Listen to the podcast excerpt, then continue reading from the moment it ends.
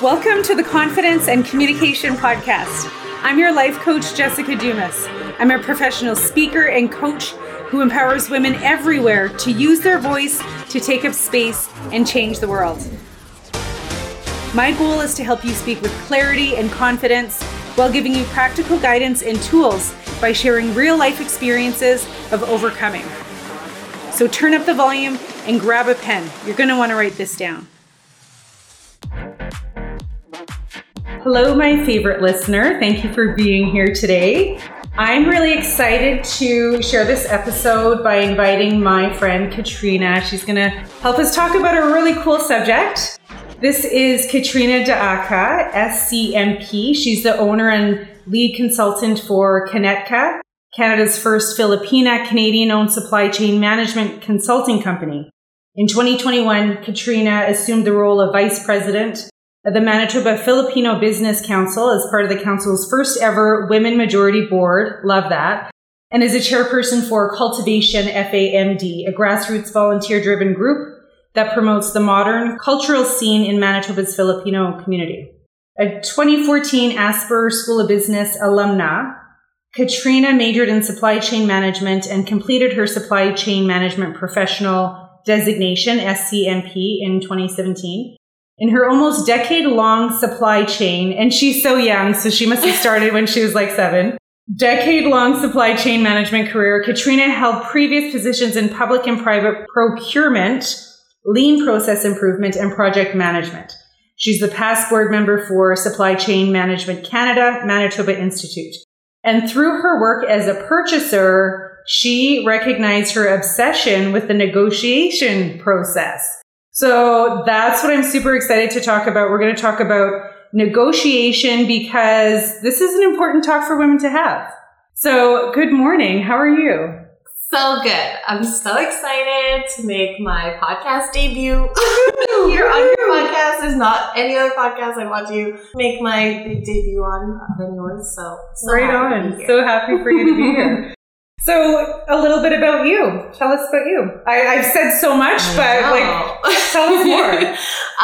Well, like you said, almost decade-long career in supply chain management. And yeah, the piece that I really loved in all of this, I was a purchaser for almost a decade, 8 years. So I was working in public and private procurement. So I started off at the University of Winnipeg and Manitoba Housing, and I was doing purchasing there, and we were buying all kinds of crazy stuff at the UW, I was buying bugs and rats and mice and negotiating contracts for things like furniture and services. And then fast forward a couple of years, I made the switch into private industry, where I was negotiating multi-million-dollar contracts, buying raw materials, and a spend portfolio of $30 million annually. So it's a lot of fun, the negotiation piece of it, especially when you're dealing with other people's money. Yeah. And it's not my money, it's a lot of fun. But it's still a lot of fun when it's my money too. But yeah, I really love all of the nuance around negotiation. It's very fascinating to me. That's interesting because I feel like most people are scared of it. I'm scared of it. And a lot of anyone I know, except maybe a couple of men, are not afraid of it. Exactly that. Or afraid of it. And I think that's why I lean into it so hard, is because it just feels like there's no reason for me to be good at this. I'm this little tiny Filipina in a room negotiating with a bunch of white men usually. And there's no reason, really, that I should be good at this, which sounds silly to say out loud, I know, but I think that's why I'm obsessed with it. Because I think that's fucking awesome. I love it. And I remember the first time you mentioned it, and it was through conversation sometime, and I was like, what the hell? What? Mm-hmm. Mm-hmm. I love it. Mm-hmm. That's your thing, right? That's the sweet point. So, yeah. And there's something about being just right off the hop underestimated, coming into the room as who you are, right? Yeah. And then, I don't know. I love the winning. I love winning, even tiny negotiations. I love the thrill of that. Okay, so you were a purchaser, and I think you said you bought bugs and rats and stuff. Let's use that one. I'm like, what the heck? Not nearly as interesting. So you're purchasing items or piece or products, or I'm not going to get the terminology right, but when does it come to negotiation? Because the way that I look at making a purchase is that's the price, you make the payment. Ooh. So where does negotiation come in? Well, this is a fun supply chain question, actually, because a lot of times we see purchasing as very transactional, as you describe it. But a lot of times the value add for, ultimately we're trying to add value to our customers, right? Like that value prop, or we're trying to increase either the functionality or decrease the cost of something. So when we bring in our suppliers on a long-term basis, maybe through the design process of a new product, or again, anything that's longer term, a bigger contract, we have to negotiate all these little terms so that we can have these relationships with our suppliers that actually allow us to do work, right? Because sometimes we bring in suppliers for these long-term contracts.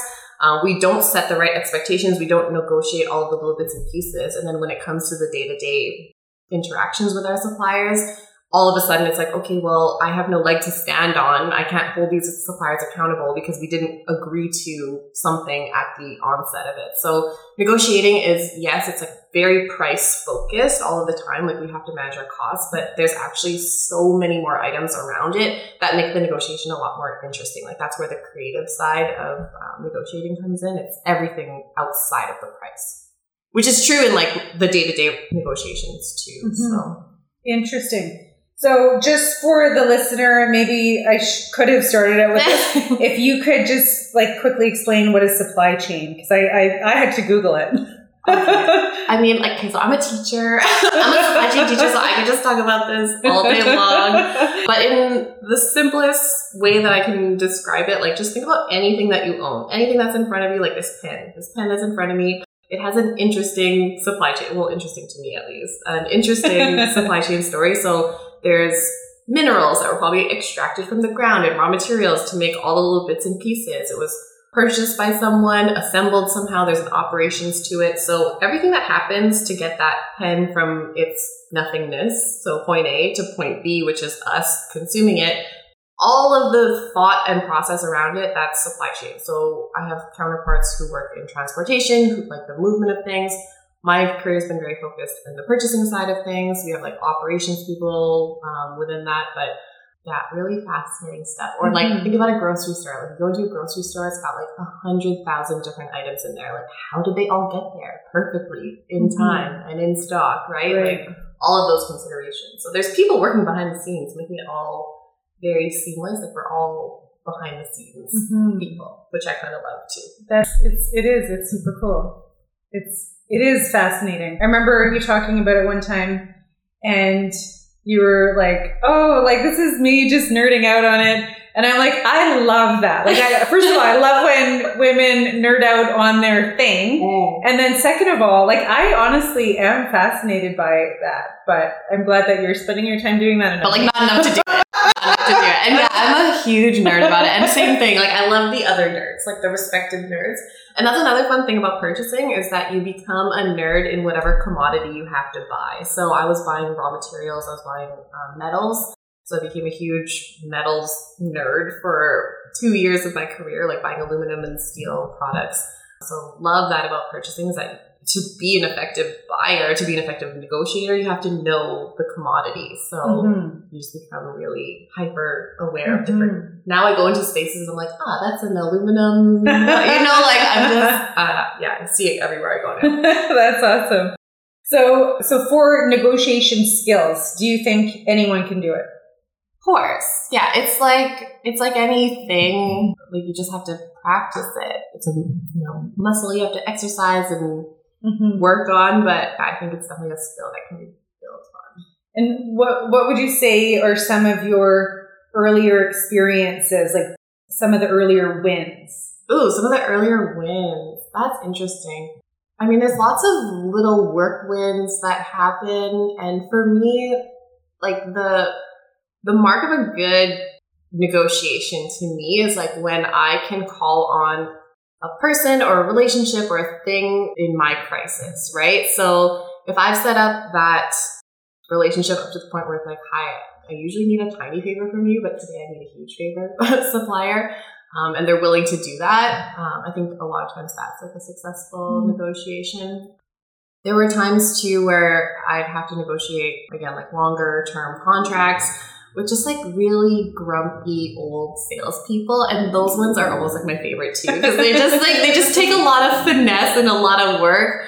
And it's just understanding how to deliver a message to that person. Because at the end of the day, I'm going to say the same thing to two different salespeople, but I'm just going to package it differently. So I don't know if that really answers the question, but I think some of the small wins too come in the personal negotiations, like the first time I bought my house, or like even all of the furniture for that house too, like negotiating, I don't know, like the delivery terms for things, or trying to buy the floor model at every at every furniture place that I went to, right? It's like all of these little micro moments where you self-advocate for yourself, right, I think is what really builds the confidence around it. And I think that's why I like it, because of course I coach on using your voice, having confidence, using your voice.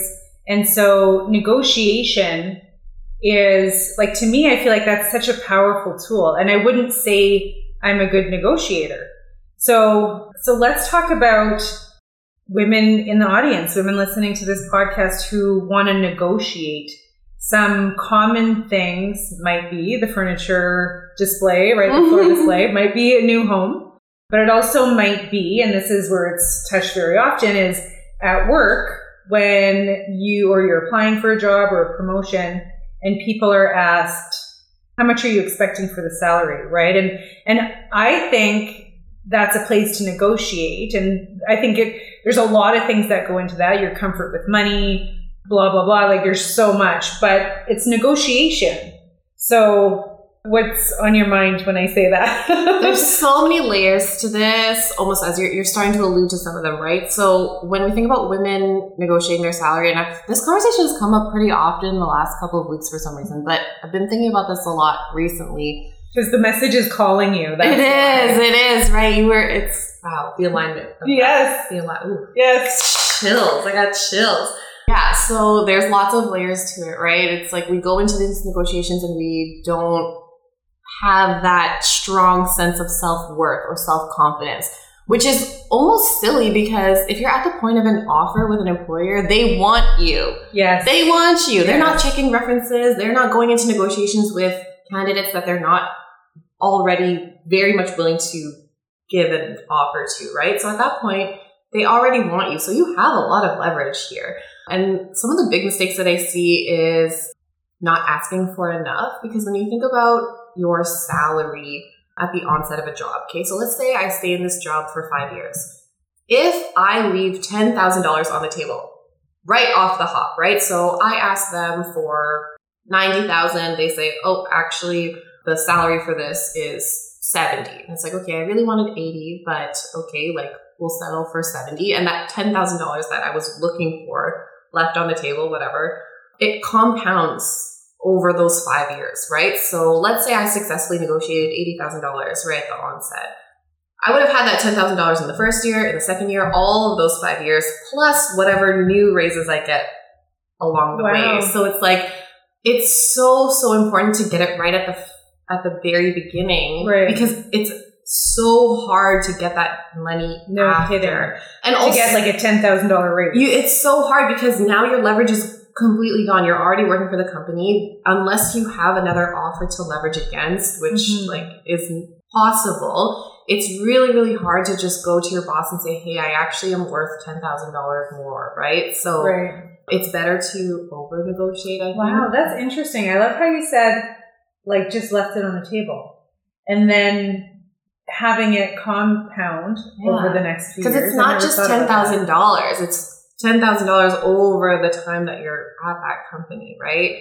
And again, like, your raises might go with inflation. Sometimes you get raises below inflation, and you're actually getting a pay reduction at that point. So I really think that it's so important to get it right at the beginning. Holy shit, like, my mind is blown. So often I've heard this, and maybe you've heard this from women also, when they're at that point applying for a job, and maybe the salary conversation is still happening.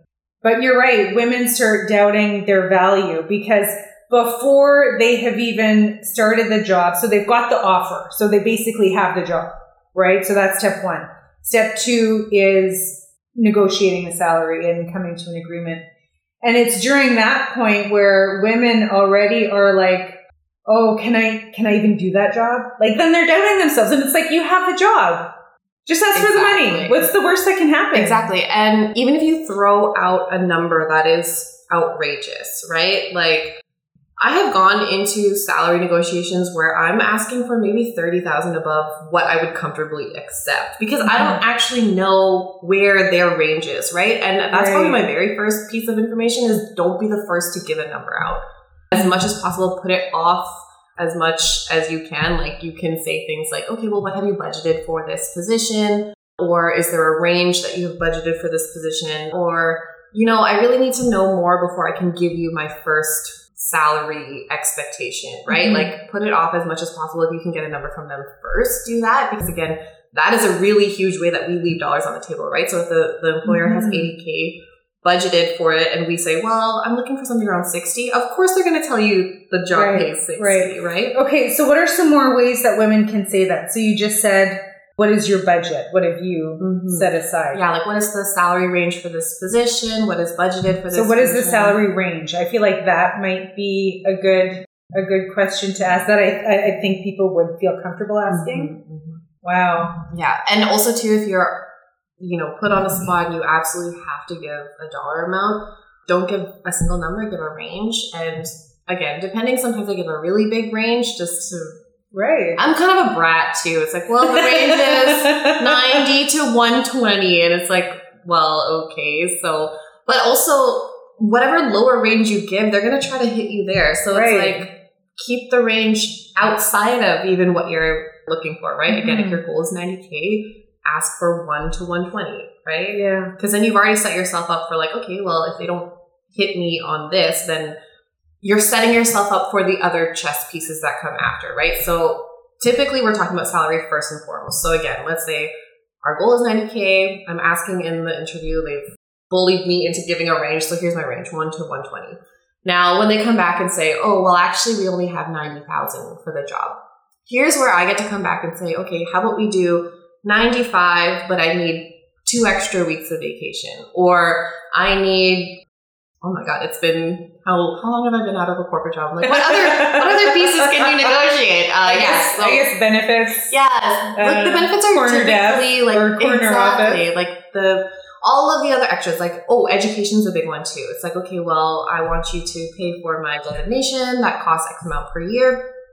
Any of the top up education that needs to happen for that. Like, a lot of professional designations will have like continuous development requirements. So like, I need you to pay for all of my education or whatever it is, right? Because now it's like the employer on their side of it, they know that they haven't met your salary expectations. So they better meet you on these other items now. But if we already are accepting them at like 80,000 below what they have budgeted, it's like, they don't really have to give us anything else. Right. Because if we start off with like almost an outrageous ask on salary, at least it's like, well, you disappointed me here, so how about you give me 4 weeks of vacation instead?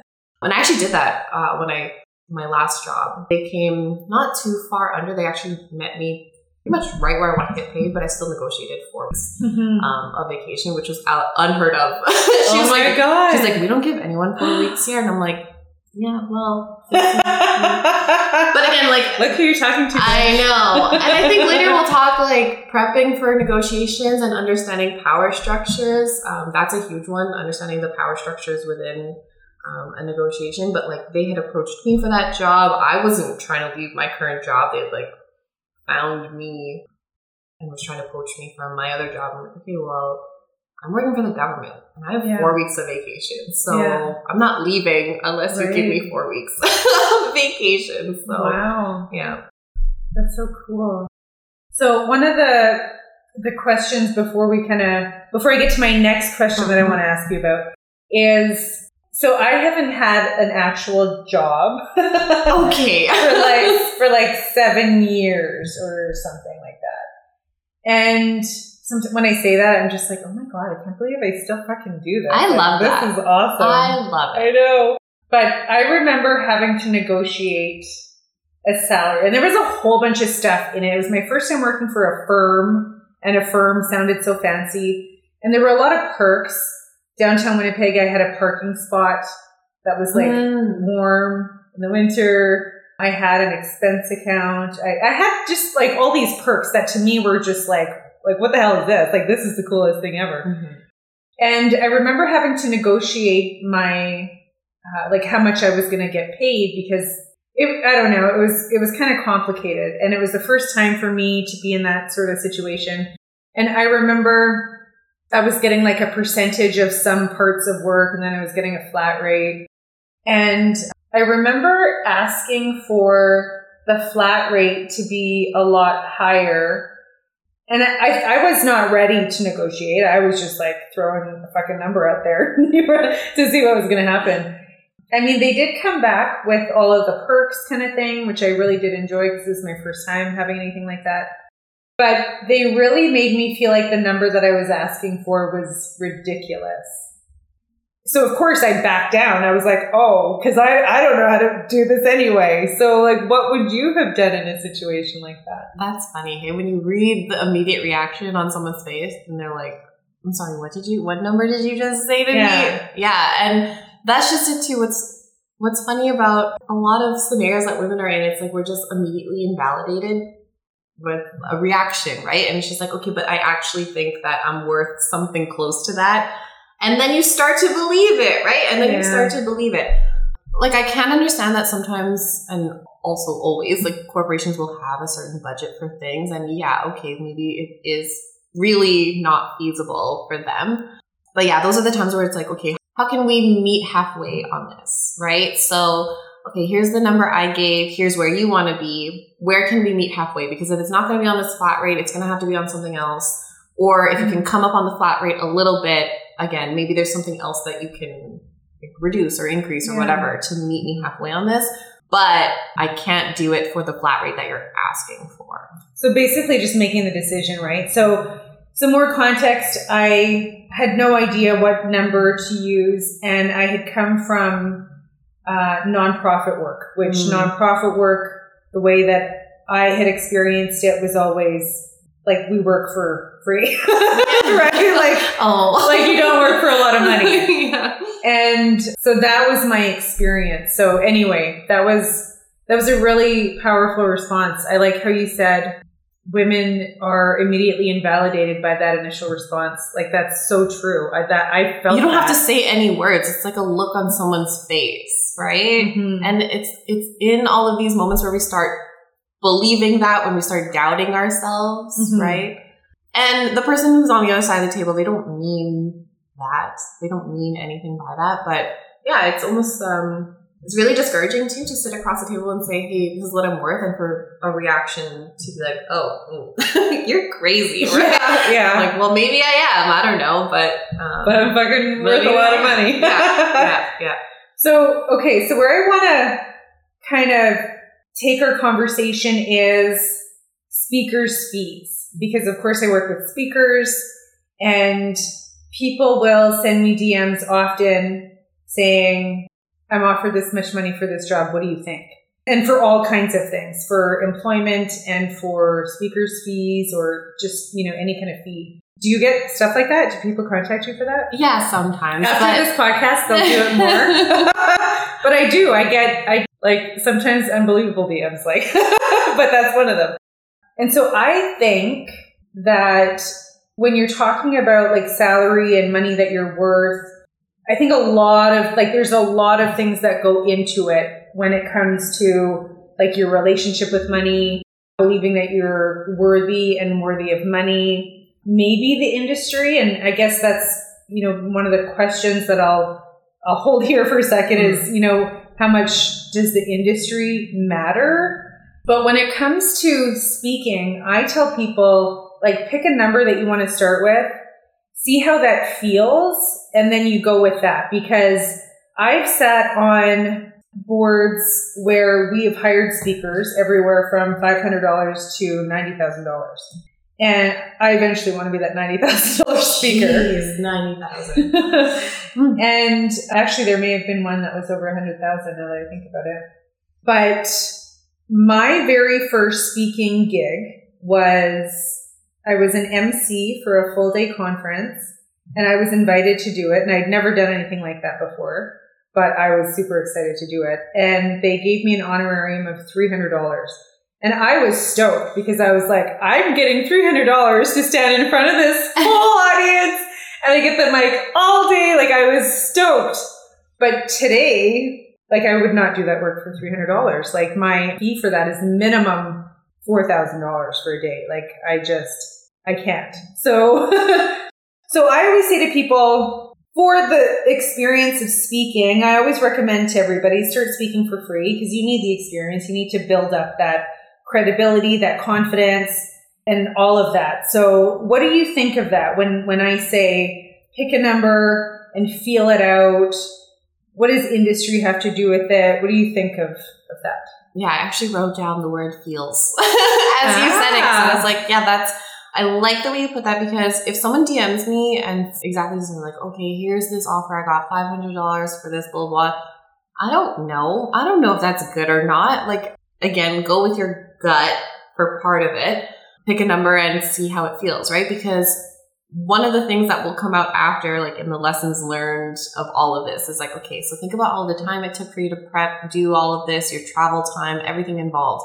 Okay, does that $500 make sense, right? And it's like, you're not going to know unless you do it a couple of times, right? Like, mm-hmm. I also like the idea of doing speaking engagements for free to get your repetitions up, right? Like, you need the practice, you need to get to the point where, okay, I understand what this takes. And mm-hmm. again, does $500 or whatever number make sense at that point? And there's one thing, I mean, it's always about the power structures, right? So like, if someone approaches you to come speak for something, it's like, okay, you probably have leverage to ask for a little more if that was their offer. Or again, if they're just offering an honorarium and you're taking it for practice, yeah, like every single scenario is going to be completely different. Like, there's not going to be one set rule of negotiations for you every single time, but it is like, you have to know yourself, you have to know the people that you're working with, and yeah, go with your gut on mm-hmm. certain things for sure. Mm-hmm. So some of the things that I'll negotiate right now is if they can't pay me my speaker's fee, and I'm really, like, my heart is there, right? I want to do this work. Of course, getting paid for it is important to me and to anyone who wants to speak to their audience. But I do this every once in a while. I'm like, where was my head going? I have done work before where I put out a price and did the work. And while doing it, the whole time I was resentful because I was like, oh, I'm not getting paid enough to do this. And I'm putting my whole heart, my whole spirit, my whole body is in this. And that's when I recognize it's time to raise my fee. Or do I continue to do this work, like this, whatever particular topic or anything like that? So have you used that before? Like, when it comes to you for negotiating a fee for something like a speaker's fee, how would you go about it? Yeah, I've definitely felt that. It's just been a year since I started consulting, and there have definitely been moments like mid-project where I'm just like, wow, I severely underestimated the scope for this. And yeah, I'm feeling like resentful also that I'm diluting my hourly wage by spending way too much, not even just time, but like brain capacity and energy into this, or it's like extremely stressful or whatever. And yeah, those are the lessons learned at the end. It's like, okay, I probably should be charging twice as much for this work. I don't know. For the notes that I have here, it's like when you're negotiating for anything, but like for a speaking engagement, like the success in it, your power in it is all in your preparation. So there's one side of knowing yourself, so like knowing your self-worth, your confidence, self-value, like all of the layers that go into it, but also like what makes you special? What is this message? Why is it so important to that audience, mm-hmm. right? Like, there is, again, what is your value prop? And then understanding who you're negotiating with, right? So what is that power structure? Did they come to you? Did you approach them for that speaking engagement?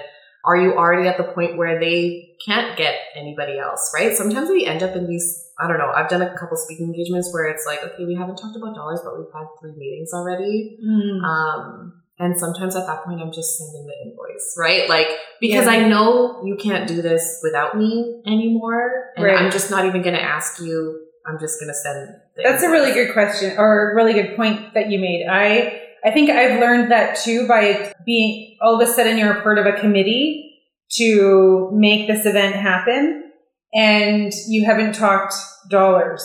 So what I've learned in that case is exactly what you said, like bring it up early, send the invoice. Mm-hmm. And then also another thing that I do, and you probably do this as well, is committee time is billable time. Like that, yes. Just because you're committed, yes, to an event as a speaker or another part of engagement, it doesn't mean that you have to attend the meetings on your own time. No. And I don't ever give an itemized list when I send like a quote or an invoice, but I make sure to bill hours for meetings, right? So mm-hmm. I recently did a panel talk for Supply Chain Canada a couple months ago. And exactly that, like the talk itself is only 2 hours, but there were 3 to 4 prep meetings before then, things I had to prepare. And at this point, the minimum that I'm charging people is $100 an hour. So it's like, there's my meeting time, the prep time, and then the actual event itself. Like we're not just charging for the 2 hours, right? You're charging for all of the reps, all of the expertise, all of the time that it took you to get as efficient as you are up until that point. And there's something that I saw recently where it's like, we don't really bill per hour because you're almost punishing me for being efficient at what I do, right? So if I've got this talk and I've nailed it, I know exactly what I'm talking about, I can get prepared for it very quickly, I don't have to take a lot of time. Just because I don't have billable hours up until that point, like you're paying for that efficiency, right? So mm-hmm. It's like, I'm still going to charge you for those, that time, right, that expertise. Like, and again, that's a self-value, mm-hmm. self-worth, self-confidence discussion, even in your own mind, right? Because I'm not billing you for 2 hours. I'm billing you for all of my whole brain, right? My whole mind. Yeah, because I get better and better at it. Exactly. Yeah. And as time goes on, that's why it makes sense. Like, our prices have to increase, because we're inherently better, right? Like what I would charge a year ago versus now is completely different. That's right. I have clients that hire me year after year, and by that time I'm raising my price 20 or 25%. Yeah. Usually out of respect for them, I don't charge like the whole 100% if I've raised it that much, because I've done that in the past, just out of respect for mm-hmm. them. But I also have a speaker's fee. So when I'm on the floor, I'm in front of the audience, I'm teaching something or speaking, that's one fee. And then I have a consulting fee. Yeah. So 2 separate fees. See, that's good, is to have that amount kind of quantified in your mind already, or maybe quite literally in a spreadsheet if you're like me. Yeah. You're like me. Mine's probably not as pretty as yours. Yours probably much better looking, but I do have one. Yeah. So what would you say are some tips as we close out for women to be more confident in negotiating? Like, what does it take? I think I was listening to your podcast when you were like, okay, look in the mirror and talk to yourself and, tell yourself that you are worthy, that you are, loved, that all of that kind of stuff. So I think there's a huge self-confidence piece in being successful at negotiating. And maybe I'm super arrogant and that's why I'm good at negotiating, because I've walked through my life very confidently for, I don't know where it comes from, but I'm a little bit arrogant. And I really just walk through the world with a mediocre white guy, like that's how I ask for stuff. I have that same audacity, that same nerve as a mediocre white guy. But yeah, tips for negotiating, like power is in the prep. So know yourself. Again, it's like that confidence piece, but also know what you bring to the table, and also know all of the pieces that you want to negotiate. Like, what's important to you? Is the dollar amount important to you? Okay.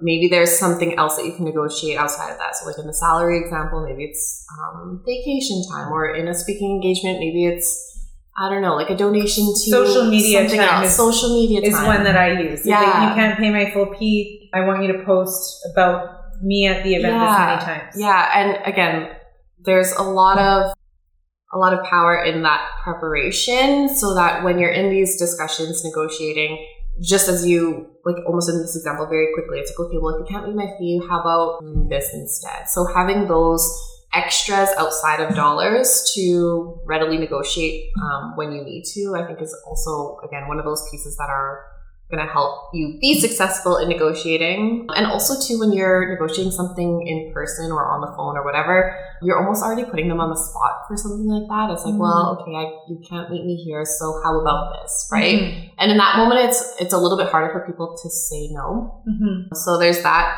like the preparation side of things, but then also trying to do your homework on them, right? So like, what is their mission and vision and goals? And what is the point of this event, and how can you frame whatever it is that you're asking for in a way that's beneficial to them? It's like, yeah, you know, here's my fee for this. And I really think the talk that I'm putting together is, you know, for me to put that on, that's what it's going to take to do this. And I know that it's going to bring this very specific value point to your members, right? And that's kind of compelling, right? When you can tie it back to whatever it is their goals are. So anytime I can frame something in someone else's point of mind, like people are very self-centered. They don't care about you. They care about their own thing. Yeah. So anytime you can frame things in what they want, like prepare for who you think they are and what motivates them, what makes them tick, and then frame what you're asking for in those terms, right? Because at the end of the day, I'm going to ask for what I need. I'm just going to say it in a way that's like, right. It's good for you, actually. Yeah. Right? And then, yeah, ask for what you deserve and then add tax. Add tax. Like, oh my God. That one, I'm just like, oh yeah, I forget there's tax. So, wow, that's incredible. Okay. But the last one is know when to walk away.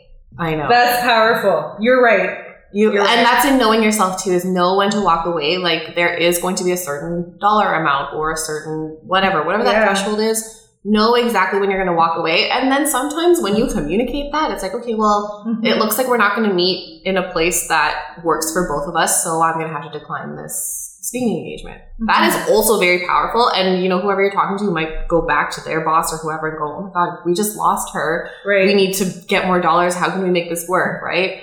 Oh my God, that's incredible. Yeah, you have to know when to walk away. So unfortunately, we do have to end the podcast. No, never end it. But that is really incredible. Thank you so much. You're a fucking badass. This is I'm so arrogant. Fucking cool. I love it. Thank you so much. So much fun. Thanks for having me. Thank you for being here.